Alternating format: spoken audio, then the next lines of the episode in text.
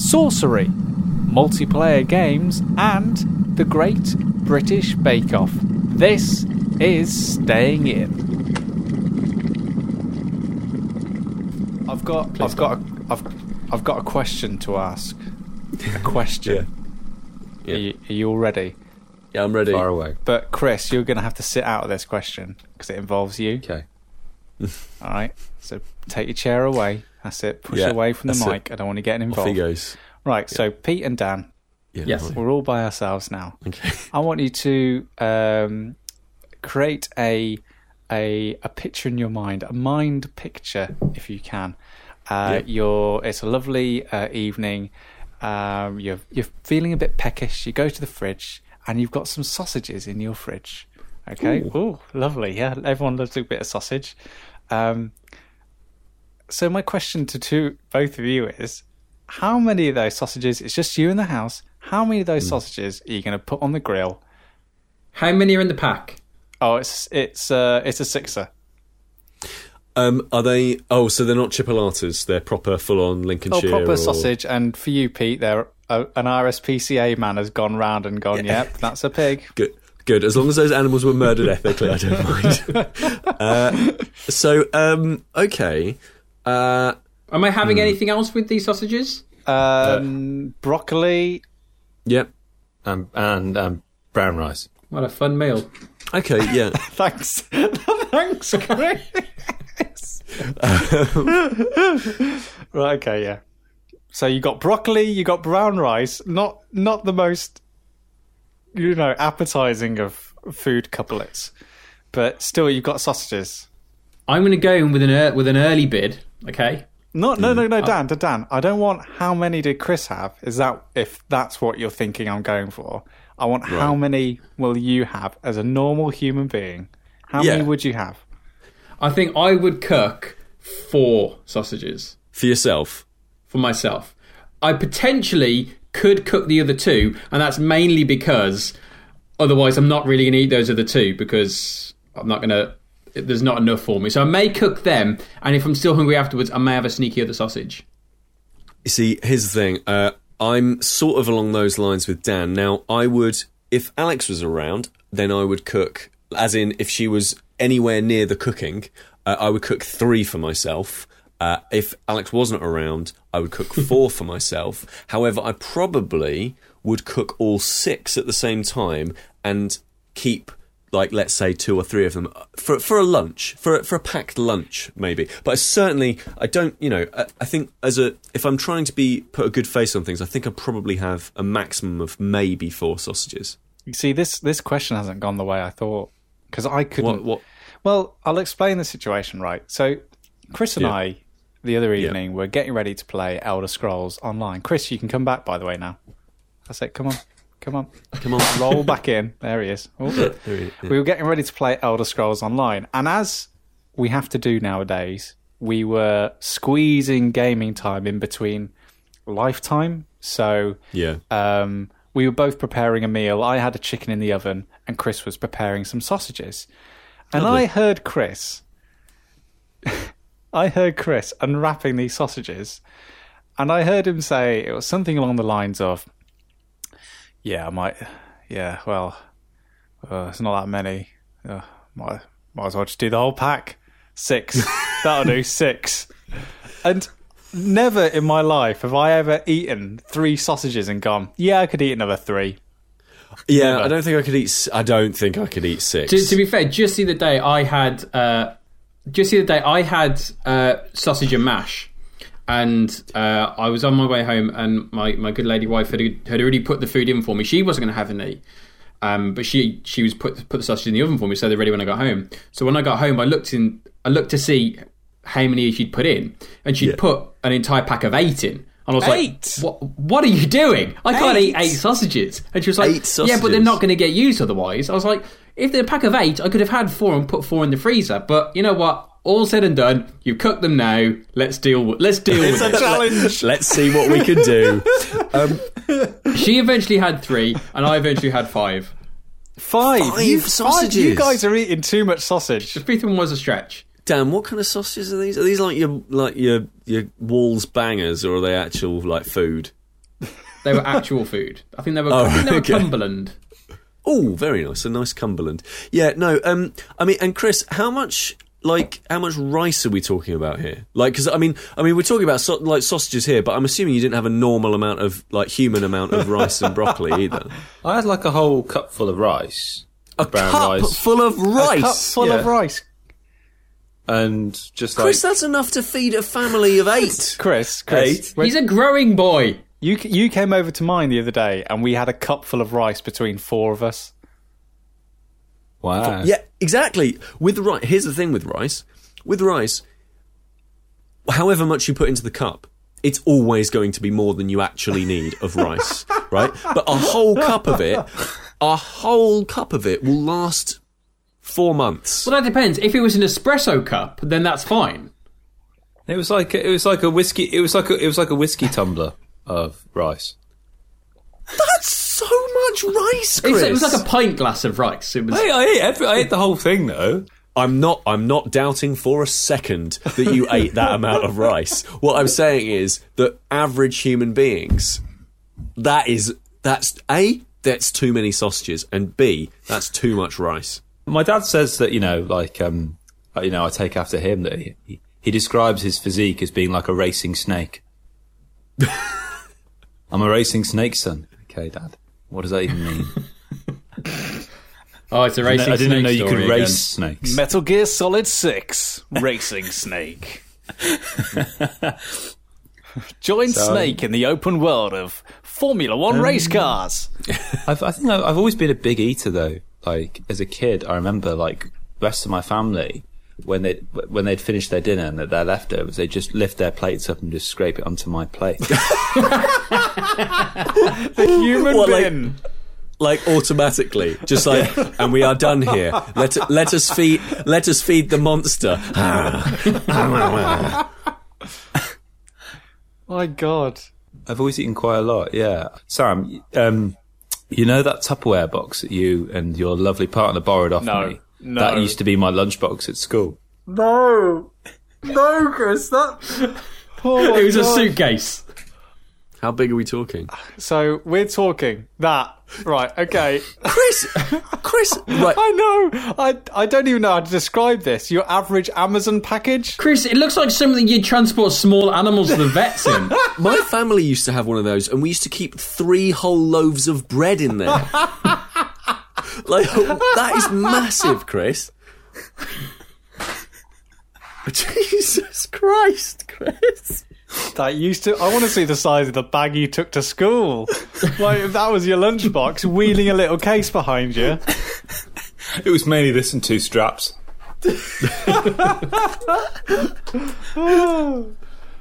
no, yeah, I'd have I'd have about like I'd have um as you know, as I said before, like eight tuna sandwiches with ketchup, um, pack of raisins, Obviously. one of those long sausage rolls, um, an apple, a, a big Mars bar, and a pack of crisps.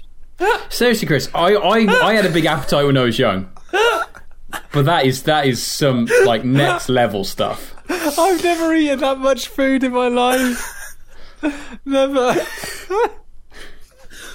Oh my god.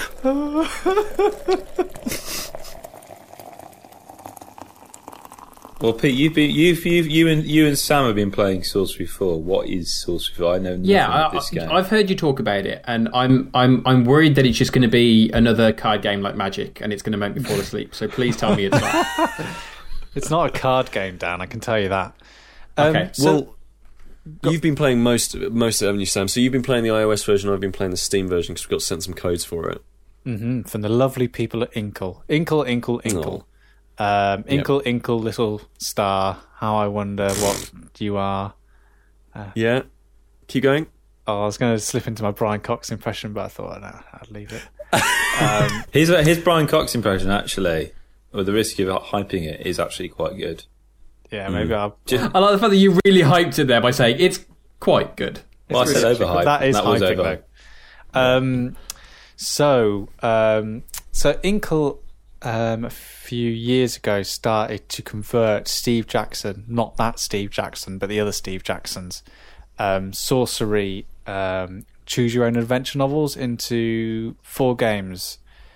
Um, so sorcery exclamation mark came out a few years ago. Then it's been followed up by three games since.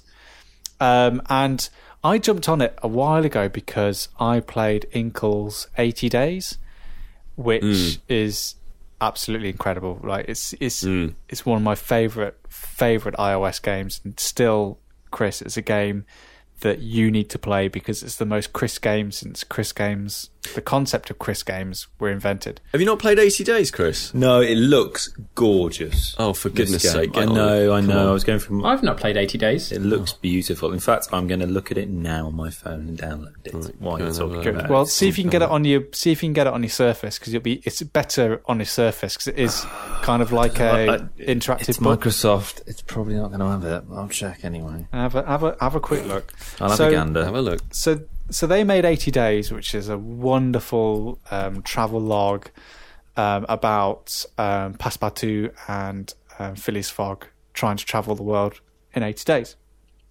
And so it was from then that I decided to pick up Sorcery. And really, at its base, Sorcery is a choose your own adventure game that you control a, an avatar off a, uh, around a really detailed 2D map and basically you have tons and tons of adventures. There's a very competent uh, combat system, a very competent uh, magic and spell system. Not that magic, Dan. Don't worry. Um, and Phew.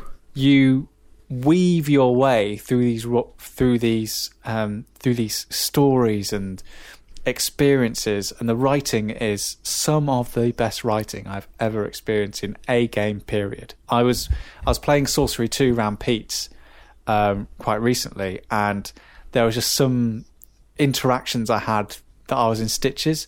There was this one moment where I entered this town, and um, it was I noticed that it was like the dwarven quarter of this of this city. So one of my options was to either carry on walking through, say hello to a trader, or get down on my knees to make everyone else feel comfortable. so, so um, due to the beauty of the fact that um, all the sorcery games, except for four, which is something I'll get onto later, have basically a finger in book mechanic. So you can rewind any decision that you make, or rewind back to any decision that you make.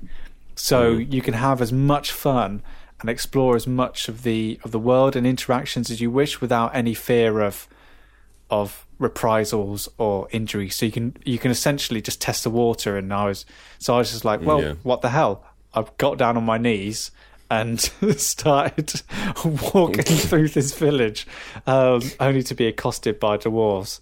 Um, and really, I didn't le- learn my lesson because um, I went around a corner and I saw these people who were like snake hybrids, and I got chatting to one of them, and he was just like, "Yes, my name's Stephen," and one of my options was to speak to replicate his way of speaking.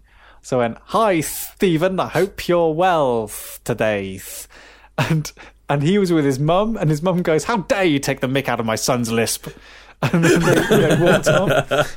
Um, so like sorcery as as a game, like all four games, are just filled with these really unexpected twists and turns in the way that the writing Yeah. happens. Like you never know what a conversational path or what an encounter is going to lead you down. Like in um, in Sorcery Three, I was suddenly attacked by this massive scorpion that was bigger than me, and like your options are usually like attack, cast a spell, or wait. So I just I th- thought that I'll just wait and just see what happens, and the scorpion picked me up, put me on his back, and then like took me to another part of the story that I wouldn't have gotten to if I'd cast a hmm. spell on it or if I'd Amazing. or if I or if I'd attacked it.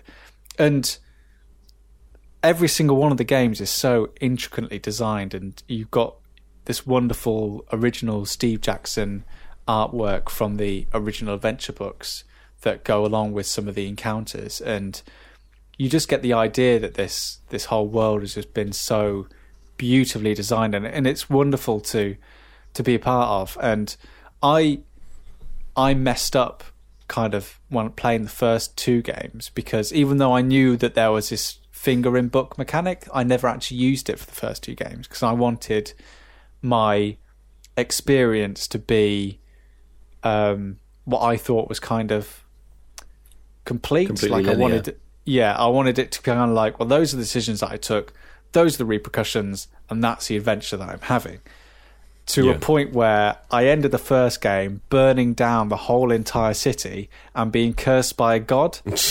and Right. you can carry on your saves across each title. So you can have the same adventure going through and everything that happened in previous titles goes on to the next. So I started Sorcery 3 with like two stamina and no money, no rations, being taunted by taunted by this god who whenever I took a step would like tell me how I'm going to die, how I uh, did a did a wrong thing by burning down burning down this city and that I'm worthless and I'm hopeless and I'm not the hero that's sent out for this quest. And literally I couldn't make it two steps without dying and this god like laughing at me and getting his justice.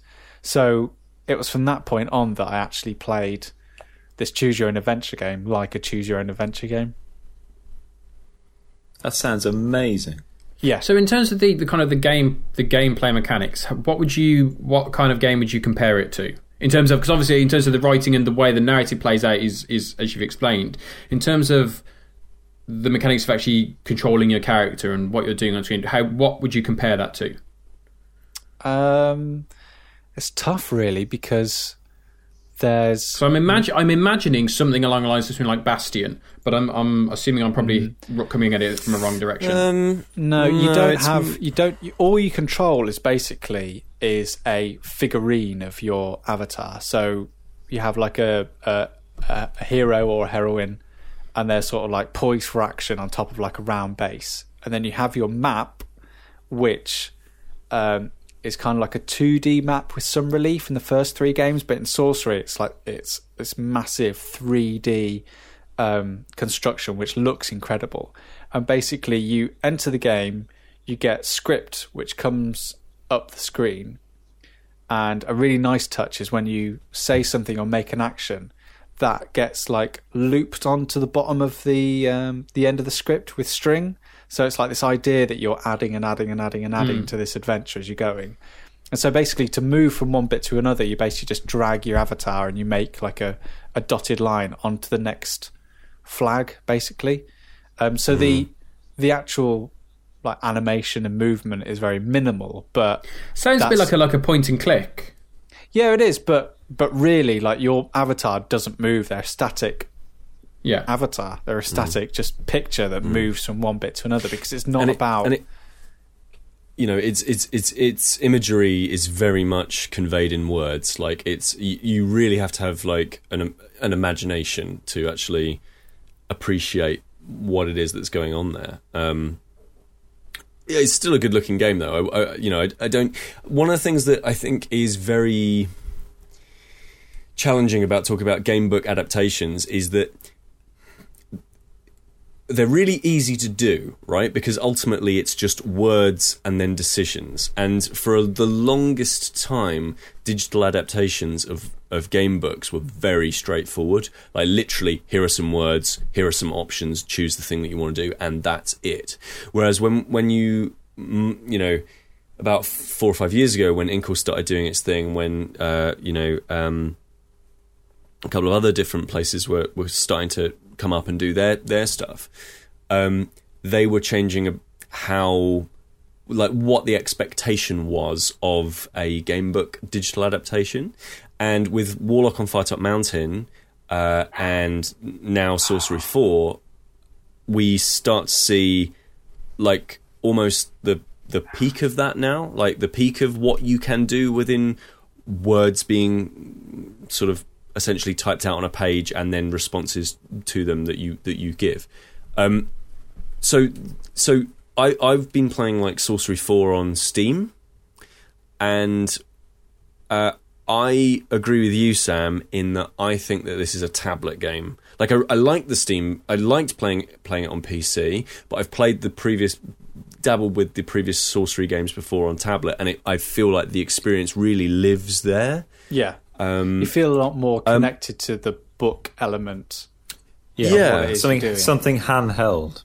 Yeah, yeah, Yeah, that's absolutely it. Um, so I've played um, a couple of hours of Sorcery 4, and I really enjoyed my time with it. Like, it feels like I didn't see as much humour uh, as I saw in previous games. Like, it's they're not f- meant to be super funny. That that's not their focus. They're not comedies.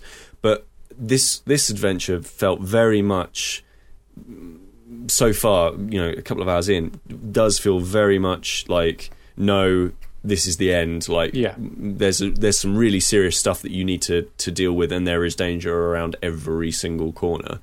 Um, but that being said, like, I mean, the writing is just um, like top class again. Uh, like the the the that that 3D visual map that you get is is just fantastic. the s- the sound design is also a massive plus. It's, It's so really amazing. It's really um, subtle and suggestive. It plays.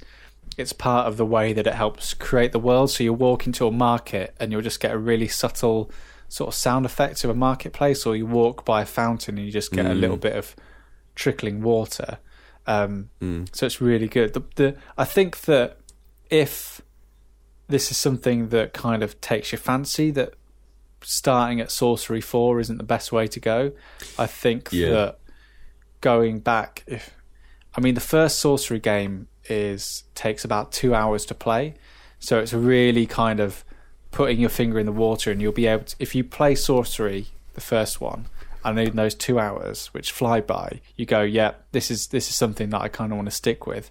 Then you know that you've got hmm. three more quality games down the line, and there's and there's things as you say in Sorcery Four because it is the final chapter. There is uh, a lot of assumed knowledge that you kind of Right. expected to have. So Right. in Sorcery 3, you spend a lot of time learning what the counter spells are to the spells that you're learning. So in the Sorcery games, you're kind of a half wizard, half um, uh, sort of uh, warrior. Warrior, I guess. Yeah. There's always an option to attack. There's always an option to cast a spell, and by casting a spell, you use the the the current constellations of the stars that are around you, which is a great way of them being able to limit the spells. So you can't just use a spell that you want. You've got to use the spells that they give you at that moment because that's the way the constellations are. Um, and then you have like three letter combinations. So there's like hot, which creates a fireball. There's um, fog, which makes everything dark. And some of the spells are brilliant, like six, where you you make six versions of yourself. Um, I had a fight with a um, with a uh, a a boar statue that came to life, and I didn't know which spell to use, so I just used six, and that got me out of it because it started attacking the six clones of me, and um, it was it was really well written because it was something like the boar gets confused, attacks six versions of yourself, and suddenly there's six bodies of you laying about this floor. Um, so in, if you're just going to sorcery 4 there's quite a bit of knowledge about the spells and the counters that you kind of need um, i kind of get the feeling with the game that that's going to be the kind of the end game is kind of like a monkey uh, a monkey island type you can only win if you know the correct rebuttal to what's coming up. Um, so uh, my advice would be yeah if this sounds like a game for you then i think getting in on the ground floor is a great easy way. It's not going to take up too much of your time and you're going to know very quickly whether this is a game that you should love. And, and to be honest like i couldn't recommend these games highly enough. Like it's the only money i've ever spent on a ios game. I bought all the first three sorceries for like 9.99 and even though the first yeah, you can one's get about you can get the just. I just had a little look because you you've kind of kind of sold me on it. Um, you can get the first three as a bundle for nine ninety nine, and you Yeah. can also get uh, a four game bundle, which is uh, 80 days, Sorcery 1, Sorcery 2, and then uh, Among the Dead Men, I think it's called. Yeah, it's another game that they. Um, So that's 1049. So that again, that's more of a kind of a, a look across all of the Inkle games. But I mean, I've not mm. seen those those those before at all. This is literally the first I've heard of it, but it does sound. And looking at some of the images, the artwork looks absolutely stunning. So I'm I'm very much interested in this. and you know, and guys, you know what I'm like when it comes to mobile games. Like, I just. Yeah, you love all of them. You love all the mobile games, don't you? you do often say if there's one thing you love, it's a good mobile game. But on Android, they're 99p each. For There you one, go. two, and three. Banging. I'd I'd snap those up right now. And two and three and four are at least six to eight hours long, so you get your money's worth. What the fuck is Bake Off? Great British Bake Off, You've you've heard of that? Come on, pop culture, really your thing, isn't it, Pete? You buck off. you've heard of it. Come on, what do you think Bake Off is? Right, Pete. Um, there's a program called the Great British Bake Off. Yeah. Pitch it to me. What happens? Um, I think I think I know this. So it, it's there's okay. So there's there's an old woman, Yes. and she God. and she gets lots of her celebrity friends in, Well, and they and they they have to bake like really nice cakes and cookies and other baked goods. And then that's that's on TV, and I think Anton Decker involved in some way. like I, Impressive. That is some, some impressive knowledge, Pete. I mean, it really I is. mean, like, I mean, if Channel Four are wondering how to revamp the format, I think they just got it. I think Pete was Yeah, just basically that- flicking through the channels, and they all just amalgamated into one show. he saw an old woman, he saw baking, and he saw Ant and Dec. Tedious suburban bullshit. Um, yeah, I, I, I think I think it's something to do with that, and and it's a very I understand it, it's like a very it's like a very British thing. Like it's it's seen as like part of British culture. it's, and- it is called the Great British Bake Off. well, I suppose so, but like, but like, it's seen as very like patriotic. I guess, I guess it is sort of not patriotic, but it is very. Um, when you think of England, you do think of, um, you know, moist tea towels over the top of cucumber sandwiches to keep them cool in the middle of uh, uh, the middle of a summer, and then like a nice picnic out in the garden. You do think of that sort of stuff, and I guess bake, baking kind of goes into that.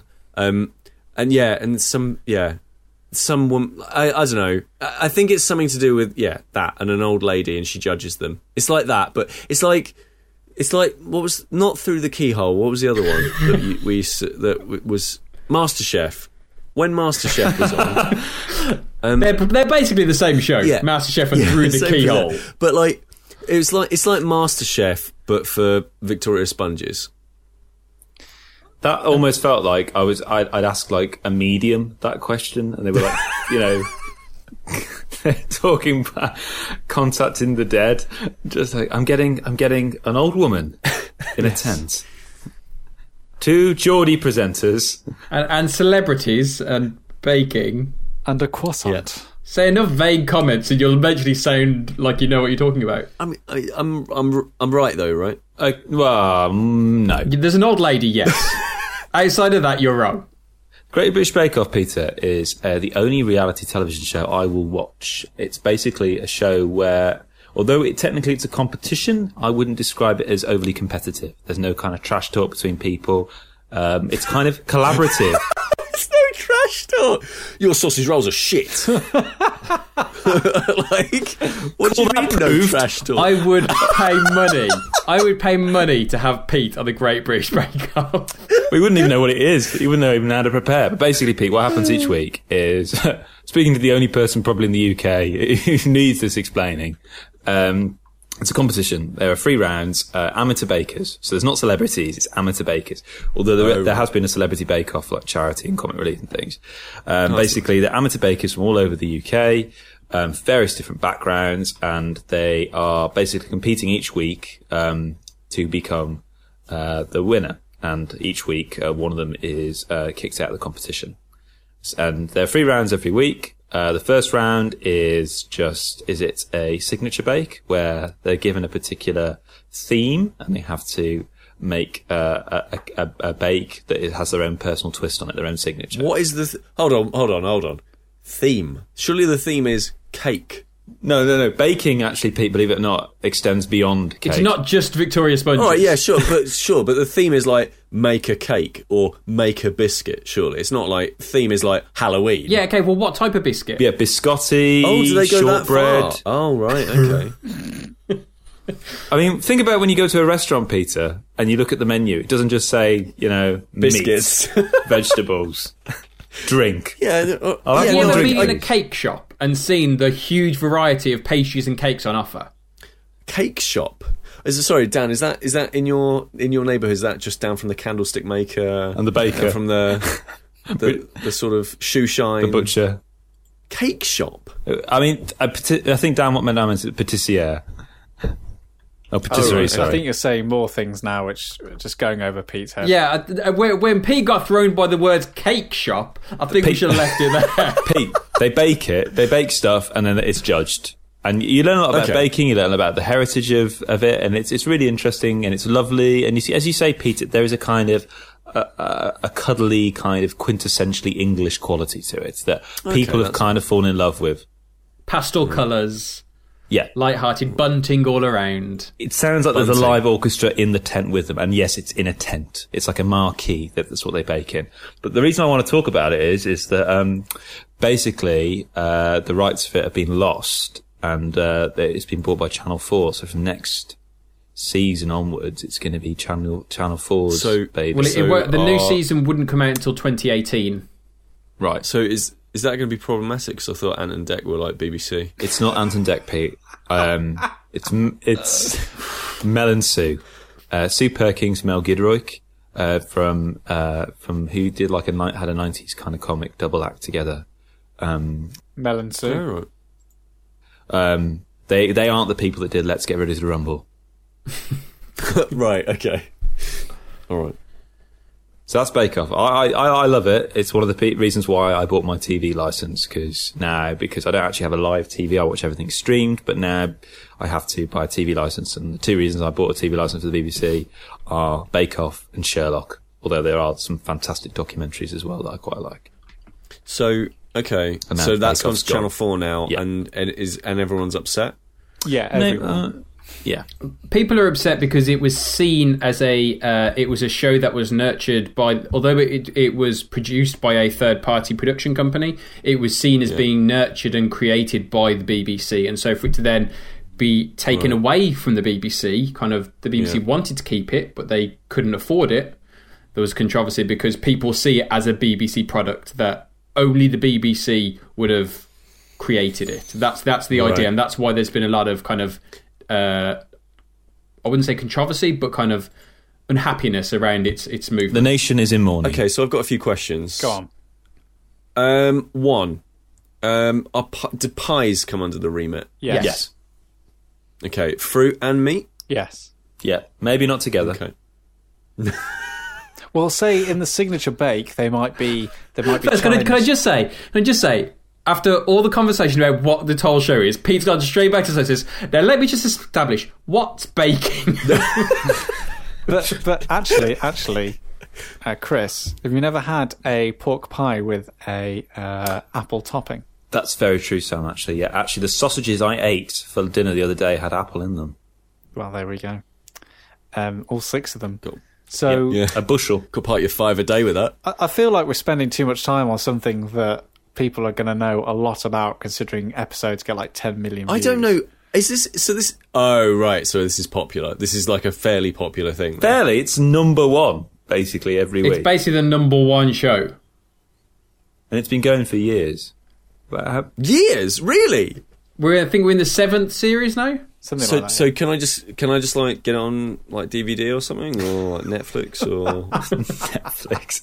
Well, you just want don't know, like- binge uh, watch Bake Off. You can. is it like is it is it like a storyline? what? It's not It's a, a, soap competi- it's, a, opera. it's, a, it's a competition. It's not, not a Towie. narrative. Yeah, yeah, yeah. It's yeah, but real there's a whole life. bunch of like there's a whole bunch of like different like documentaries out there that are like like mockumentaries, right? It's not like making a murderer. no, but like no, but like it's not fiction. There's- Pete. No, but there's a whole bunch of mockumentary stuff out, out in the states where there's sort of vaguely like the Kim Kim Kardashian. I think that's her name. She's got a she's uh, she's famous for a butt. I think I don't know. She she's got like a TV series where they follow her around and it's her real life, but it's like an enhanced version of her real life, and they'll What like they give her scripts. As a- and- I, I, I can I can honestly say, Pete, that the Great British Bake Off is not the same as Keeping Up with the Kardashians. So so there's okay. So it's so there's no like storyline like the old woman's not. I don't know, like dying and trying to get This old woman, a can I just say, this old woman has a name. Her name's Mary Berry, and she is uh, Mary Berry. She has prestige, she has background. She's a very experienced uh, baker. She trained as a Okay. patissiere in Paris when she was younger. Um, she's extraordinary. Yeah. Um, okay. And her colleague Paul Hollywood is a very experienced baker as well. Paul Hollywood. Yes. Wasn't he a wrestler? Are you thinking of Hollywood Hulk Hogan? That's what I'm thinking. Oh my word! Uh, have you um, hit your head alright, today or something? if it's that popular, maybe it, maybe it'll be like at my local pub and they'll have it on the TV or something. Now showing Manchester United versus Northampton, followed by Great British Bake Off. on a, on a big flat screen. The only thing less likely than Pete going down to his local pub is for him to go down to the local pub to watch the Great British Bake Off. Such a middle sounds- class pursuit. Oh, I don't know. You've been sending pictures to us of your Batcave, uh, which I'm assu- well, I mean, phrasing.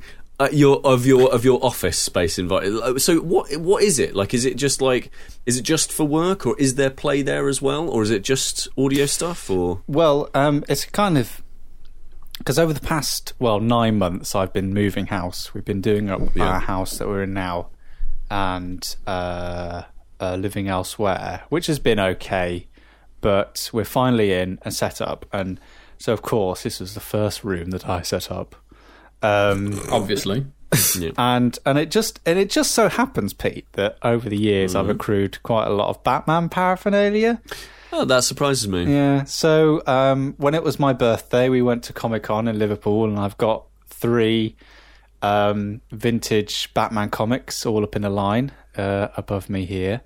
Uh, it's the Untold Legend of the Batman, and uh, basically it's um, someone's learned all of Batman's secrets, and he's using them to destroy Batman. And it's spread over three issues, and the conclusion of which is that uh, spoilers, but they're framed, so you're never going to read them. Um, is that due to a strong That's not the reason I'll never read them. due to a strong warehouse blast, uh, Bruce Wayne has become a paranoid schizophrenic, and um, the person he thinks is after him and has found out all of his secrets is actually himself, and he and he beats himself by just basically going, "Ah, just get over it, Bruce," and then he goes, "Oh, well, I've recovered from that now, done." Brilliant. so they're Very frameable. yeah. I kind of want this to be a bit of a playroom. I've got a PS2 set up in here. You can just see it over my shoulder.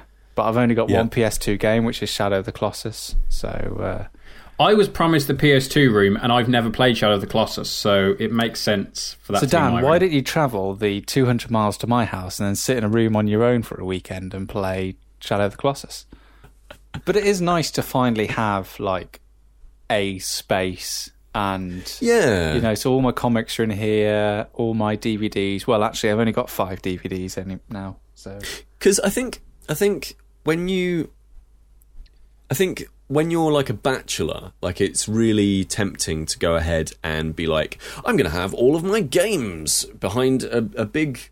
Uh, bookcase and stuff, and like in the living room, and I'm going to have the all my bookcase? comic books everywhere. Well, inside the bookcase. I don't know. I don't know. How you have to bookcases pull the work. lever. yeah, yeah. It's a proper like bachelor pad. Um, but like, but like, you know, I'm going to have all of my fun models and stuff out on display, and all my cards are over here, and all that sort of stuff. And it, and you, you realise that actually, no, it's a bit sort of, it's a bit overwhelming, and and when when you get your own little room, like, so we've, I've got, I've got my office here that that at some point Alex and I are going to going to share, but it's a space where we can do our own stuff. Like we can work on our own things. Like she's going to work on art in here, and I'll um, I'll be working on like audio stuff and uh, uh, well, I guess I don't know, just You'll be, you'll be exercising. You'll be an writing, exercise bike. exercising, yeah, exercise bike, all that sort of stuff. Um, like it's nice to be able to put okay, this is where all of the geek stuff lives, and then the front room is not just wall to wall, you know, uh, uh, comic books and board games and all that sort of stuff, which are all lovely, but you just think to yourself, ah, I, do I want that framed picture of uh, Captain Riker from Star Trek? Do I want that pr- front and center above my fireplace? no, I don't, don't. know. I don't think you do. You don't. No, it's it's it's good. It's nice, and I've even taken the extra step step of keeping all my PS4 games upstairs, even though my PS4 is downstairs. So it's a massive effort. Which But do you do you keep like do you keep like your your current rotation? Do you keep them next to the console? I've got one in there. I've got one case Yeah. down by the TV, so that's technically Yeah. two games because one can sit in the console and one sits Perfect. in the case. So you need. That's you need. So um, that kind of like gives a gives the living room a bit of edge. It's just like, oh, this is a nice living room. Oh, it's well decorated. Oh, PS4 game on the counter Yeah. there. Oh, oh, Yep. yeah. And when when people you don't know come over, like maybe like uh, some friends of a partner or something like that, it, it's always like, "Oh, I see you're into your games." Then, R- and it's like a fun conversation rather than like a wall full of games where it's like, "Oh, I see you're into your games." Then, and it's like, Yeah. it's like, It's a, it's a shame the game at the moment, Resident Evil Six, but uh, yeah. oh, I see you're into your mediocre quality games. hey, but I, I, no, but there's a reason. There's a reason because Kris and I have been searching for a game to play together Right. for a while, Yeah. and we have picked Resident Evil Six because Excellent. it's impossible to find a co-op campaign game for two people to enjoy and until the Dead Space collection comes out then we're pretty much screwed. So Well, until they do that HD remake of Fifty Cents Blood on the Sand, uh, I think we're all. Uh, oh, all that'd like- be lovely. all- That all would that'd Lost, be Lost nice. Planet 2. That would be lovely. Hmm. Oh, Lost Planet 2 HD would be amazing. Um, yeah, I. Uh, yeah, it's weird, isn't it? Like, it's not a lot of co-op stuff at the moment because I was looking for a whole bunch of different co-op experiences, and obviously Dan and I, we've we, well, actually collectively, we've all started playing Elder Scrolls Online, and Dan and I were playing it the other day, and um, like that's a really good fun experience, and you know, it's good to get into co-op and stuff. It doesn't quite feel like it's weirdly, it doesn't quite feel like at the point that we're at, it's actually built for co-op. I No. hope that that will actually change. For an MMO it's fir- very individual. Here's your experience. I get Yeah. the feeling that that'll probably change when like group quests come in because I can't imagine a designer would go, "Oh yeah, multiple people."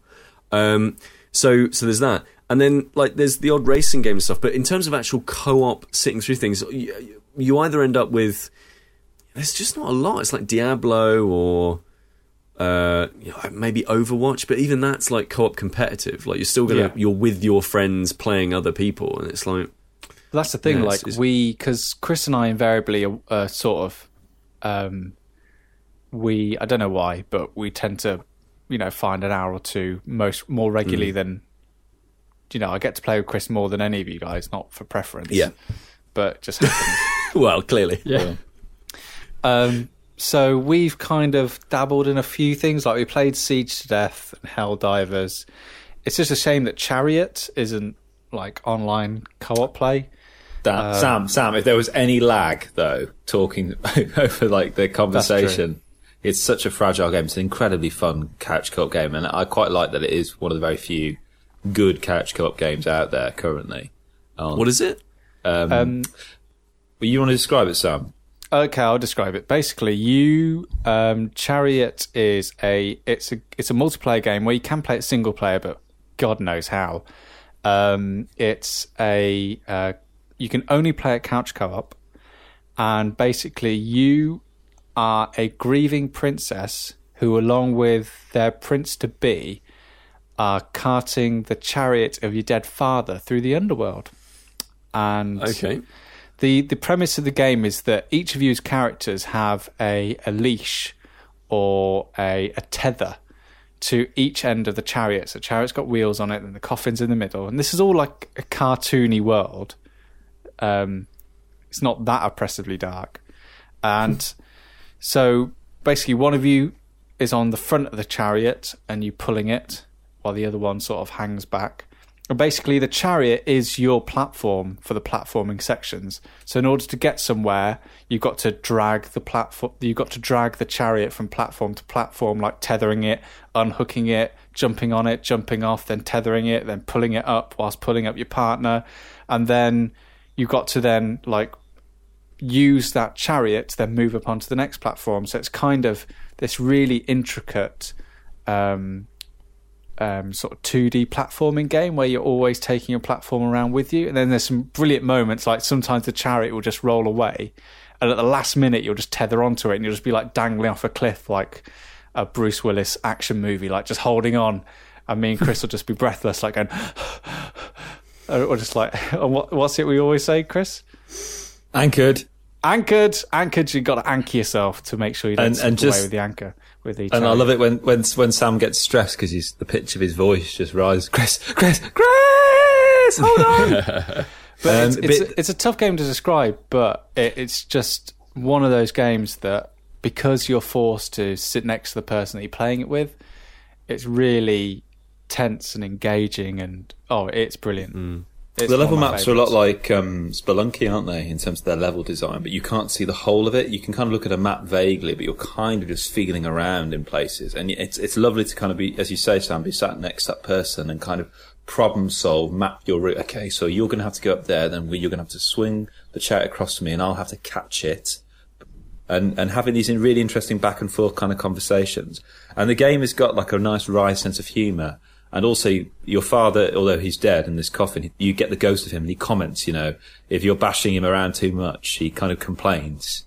um, and the coffin will get attacked by various kind of um, cartoony kind of bats and creatures, and you have to fend them off while you're holding onto this coffin that is dangling That sounds above a precipice. It's really lovely, cool. actually. It's a really nice problem-solving kind of couch co-op game, really. Um, We've played uh, Lara Croft and the Temple of the Osiris. We completed that. Oh, we did. that. Oh, brilliant. Is that, that's finished now, yeah. Yeah, yeah, they- yeah, yeah. We got seventy percent of the trophies after completing that, uh, which shows you what a quality title it was. And that game was heading for a four out of ten. Right, that game was heading for a four out of ten. It was pretty pretty awful until Yeah, it's not great. spoilers. Right at the end of it, turned into a massive Power Rangers fight between two incredible. Egyptian two Egyptian gods and a giant crocodile. And we're Um, running between their legs, basically, fending off everyone else. It was, crazy. it was absolutely fun. Shoots up to a six out of ten. It was brilliant. Brilliant. And that and Um, that to me is like that is the perfect um, sort of equation for a multiplayer experience. That it is um, a game that's of a certain level of quality, like almost not too good a quality, like hovers hovering Yeah. around that five or seven out of ten. But the person you're playing with is like a ten out of ten. If that kind of makes Yeah, sense, it- because That, that, yeah. for me, Sorry. like a good multiplayer game, if it's like Siege is a game that I'd probably give like you'd probably give about seven, maybe eight out of ten for. Yeah. But because think that's about right. it's so high in quality, for me it gets kind of repetitive and boring's not the word, but a bit dull Monotonous. after a while. I, th- I think I think there's this weird thing of it's easier to enjoy games with friends when you're not actually quite as invested. Yeah. And I think games can do do that in multiple ways. You can do things like, for example, Skate, which I I, I think is like a nine out of ten game, or you know, an eight out of ten, some of them. Um, but you're you're you're not you're not invested so much because there's no like score attack. You're not doing competi- You know, you never play the competitions. It's just hang out, do a you know grind a rail, flip a trick, whatever whatever you want to do. So you're not invested in that capacity. So games can either be like, well, let's just have fun and roll around and, and do whatever, or they can be a little bit naff, so that you you come out of the experience enough to go, haha, this is dumb, or like this writing's awful, or this game mechanic is really not good, or here's a really easy way to break the game and make it horrible for other people to play it, Yeah. and then have that fun experience of like breaking the game together and enjoying it, and like I don't know, like I kind of feel like I've I- had better. It's why I've had better multiplayer experiences with what you would call like lower ranked games than I have with higher ranked ones. I, I can only Yeah, think of a yeah. couple like when Dan and I played Portal 2 together. that was a great, you know, Yeah. that was great, really well made multiplayer experience. I think it was heightened by the fact that we were in the same room playing it at the time. I But it also it's also a game that gives you time to step away from the, the gameplay. It like goes, okay, and here's a little bit of storytelling, and right now you're stuck in a room. Go figure it out, and I'll, we'll we'll come back to you when you figure this sort of stuff out. So it's it's like you're still engaged with it, but it's not that constant like Call of Duty like now go here, now go here, now go here. Like Yeah. it's it's it's that like okay, uh, just go and explore for a little bit, and then we'll come back and finish the rest of the story when you're ready. But I, I think there are, I think in certain certain games that are quite high level. I mean, some of the best kind of multiplayer experiences I've had of late, um, in terms of the games that I currently have on rotation. And I know Sam, you're not a big fan, but some of the times I've played, say GTA Five with you, Pete, or with Kris, and we've just kind of done a bit of nonsense and just ran around the city working things out and been crying with laughter because we've done stupid stuff. And when we've all played together, we've we've been laughing and joking because it's it's our personalities that we're putting into it. We're we're enjoying this uh, this world that the game has created, but it's us.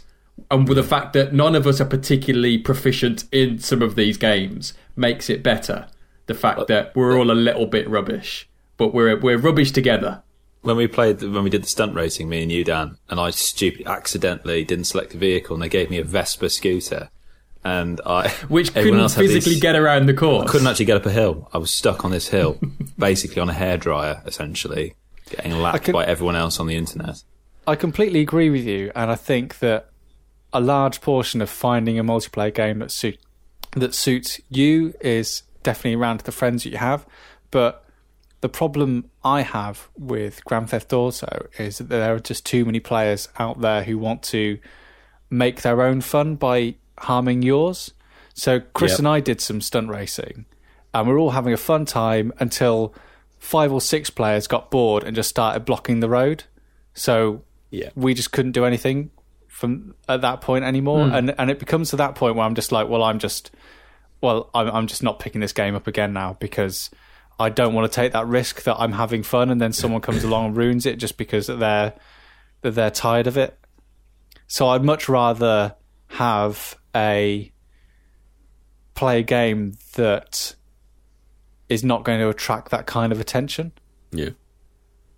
I think the, the the point the point you make where you say kind of what makes the multiplayer experience isn't isn't all about the game. It's about the people you play with. So, for example, I'd probably say we'd all probably agree one of the best co-op games we've ever played is Lost Planet Two, which was a The game best. that really really didn't do well critically. It, when it came out, it wasn't particularly well received, and yet we tried it. And it was just phenomenal. And we were like, how is this not game of the year? This is just the best co op experience we've ever had and it had grappling hooks for Kris. Uh, it's, it's true, but it's like it's it's like um, Borderlands, right? Like I, I can't imagine. I, I tried to play a bit of Borderlands too, and I really enjoyed like when we played through the original Border. I mean, we rinsed that game; it was great. Like really, really enjoyed it. And then I started playing Borderlands 2, and it felt exactly the same in terms of like you know the the the ludology of it like actually like sitting and playing and like clicking and well you know playing it with a controller or whatever it is like the actual firing. In fact I, I think it kind of felt a little bit better in Borderlands 2 than it did in, in, in Borderlands.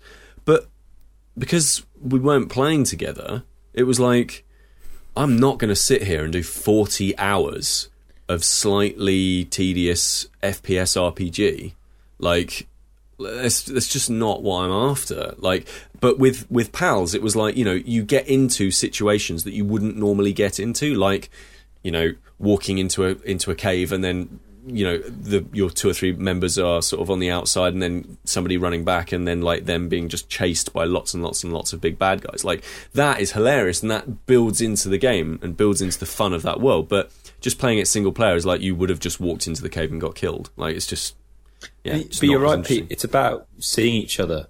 It's about being seen by your mates doing that and talking about it. I'm, Yeah. I, it's not. I, there's something quite alien and cold about me doing something funny in a game by myself and then sharing it and sending it to you guys to watch. It's about the Mm. Yeah. moment, the kind of ephem- ephemerality of that. Really, the, the And lived and that's- experience. and that's and that's why I think that a game that scores poorly, a game that's that's sort of quote unquote objectively bad, provides a better multiplayer gaming experience because it allows you to create those stories. There's Yeah. more room for those stories to be created. However, when you like when you're playing GTA and stuff like that, yeah, it's a laugh and you know things happen, but the world you're fighting against a world that has been so perfectly crafted to push you into a certain direction for your experiences that those I feel like those stories haven't got a place to grow. Like when we played um, Rainbow Six Siege, um, you know, we we had a great time, and Dan, as usual, ended up locked himself out of a room that we were trying to defend. He fell out of the room. He fell out of the room, I still And- don't and quite was- know how I managed to do that. and that was brilliant, and that was great. But you know, we lost the game. We got decimated, and it was kind of like, well, all that hard work was. Yeah, we got a laugh out of it, but what we've actually achieved. Whereas you'd feel like you get away with that a bit more in a game that was a bit poorly made. I Yeah. So are we going to be playing the Uncharted 4 co-op then? Yeah. Multiplayer co-op? Because that, No. that is, you know, We did play the Uncharted 2 uh, co op, and that we, we really enjoyed that. A lot. Yeah, we did, didn't we? But what about the fourth? I don't, I've not really heard much rumblings about it. I mean, I don't think we ever played really the third one, but I think what what is quite telling is the fact that all the multiplayer experiences we're talking about are cooperative, and so much of multiplayer is deathmatch. It's competitive, and we've none of us really have ever been interested in competitive multiplayer. We've never, regardless of what game we've played. We may have occasionally gone in for the odd the odd game of competitive multiplayer, but by and large, we've always been attracted to the cooperative. I was, I was pretty into I was pretty into Capcom SNK two like two D fighters. You kind of have to be on on that side of things, and I really like, and I'm still really enjoying Rocket League. I think what Dan's saying though is is kind of as a group. Like if we were all to meet online, Oh yeah, yeah, yeah. we wouldn't all Yeah. go and sit and watch you playing playing a 2D fighting game, would we? No, and and like all four of us, like it wouldn't be like, oh, I want us to go and play one on one on one on one deathmatch in Quake or whatever. It's not. Yeah, that to, to us is like, well, what's the point? Because ultimately, you end up finding out who's the best, and that's it. Like, But like- like, mm, when all four of us have played FIFA, we've all been on the same team. yeah. yeah. If it's just two of us, then yeah, we might go one on one. But if it's four of us playing, we go on the same team. We do terribly, but we play together as opposed to against each other. We did win the World Cup, Dan. Remember We that? We did win the World Cup. we have won the World Cup before. So What about um? There's also Minecraft as well. We played that for a few months, and we did that collectively. We built this kind of space for ourselves, and if any one one of us went off, you know, exploring, one of us would always go with them, or we'd all go together collectively. Holding hands. But I, I think that that's I think that that really is this is really more of a reflection of who we are as as people, right? We're more people who have through whatever means like become like we are interested in collaboration, we are interested in improvisation, we are interested in uh, like comedy rather than competing, rather than Knowing who's the best. yeah, seeing who's the best out of all of these things. Like we always push one another on, but it's not a case of. But we you we don't you know we don't do it through like trying to figure out who's the best at backgammon. Like it's not you know it's not like it's not like on and on and on and on like game after game after game after game like up your game. Otherwise, like what's the point of doing? Because at some point you at some point there is a clear victor and everybody else just isn't winning, and then it's like who cares? There's a lot of books for Bake Off. It's yeah, they make a cooking lot of show. recipe books. Are you looking for the screenplay? Yeah, there's celebrity face mask kit, Mary Berry. Oh, it's, oh, it's her. Yeah. Oh, is that Thingy Robin? Are you sure he's not a wrestler? Yes, I'm sure that Paul Hollywood isn't a wrestler. Yeah, I'm pretty that sure would have come up that by now. Pretty sure he is a. Re- I'm pretty sure he's a wrestler. Hang on, let me just check. Lisa, is Paul Hollywood a wrestler? Oh, Lisa said she doesn't know. Uh, that doesn't. Pardon? He likes cars a lot, which is, if you're a wrestler, one of the main important things about being a wrestler, I guess. You might be thinking of Hollywood Hulk Hogan, or you might be thinking of Paul Heyman. Well, I think I'm. I think I'm getting Paul Heyman and Hollywood Hulk Hogan mixed up together. Oh, it's obvious they are synonymous. You're right, Pete.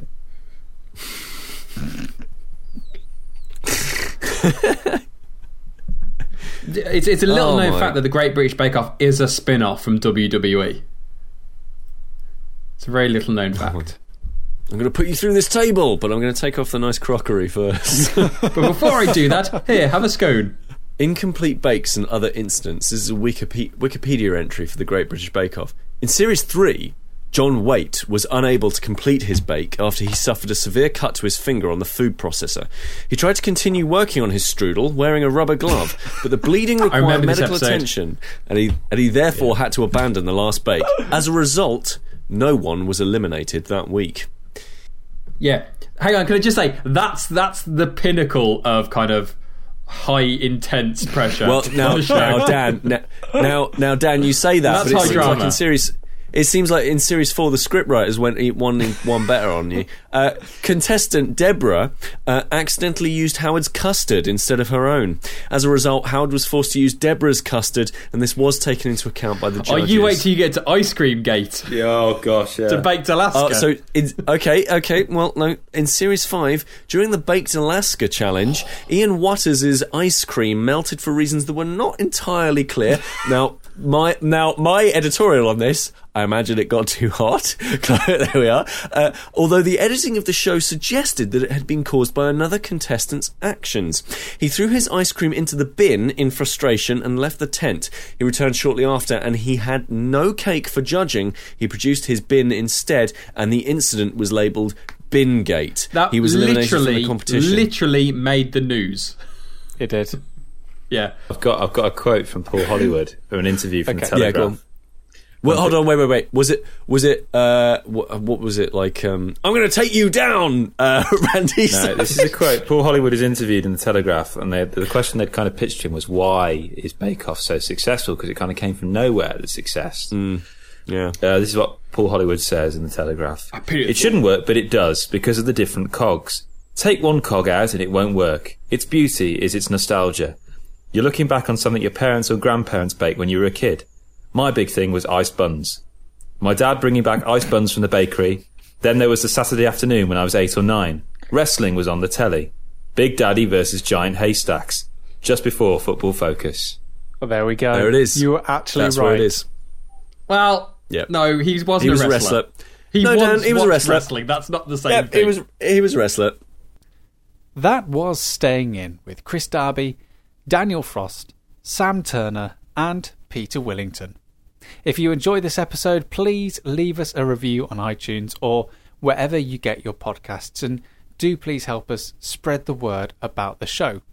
Visit stayingin.podbean.com for more information and links to, well, whatever we've covered in this episode. Thanks very much for listening.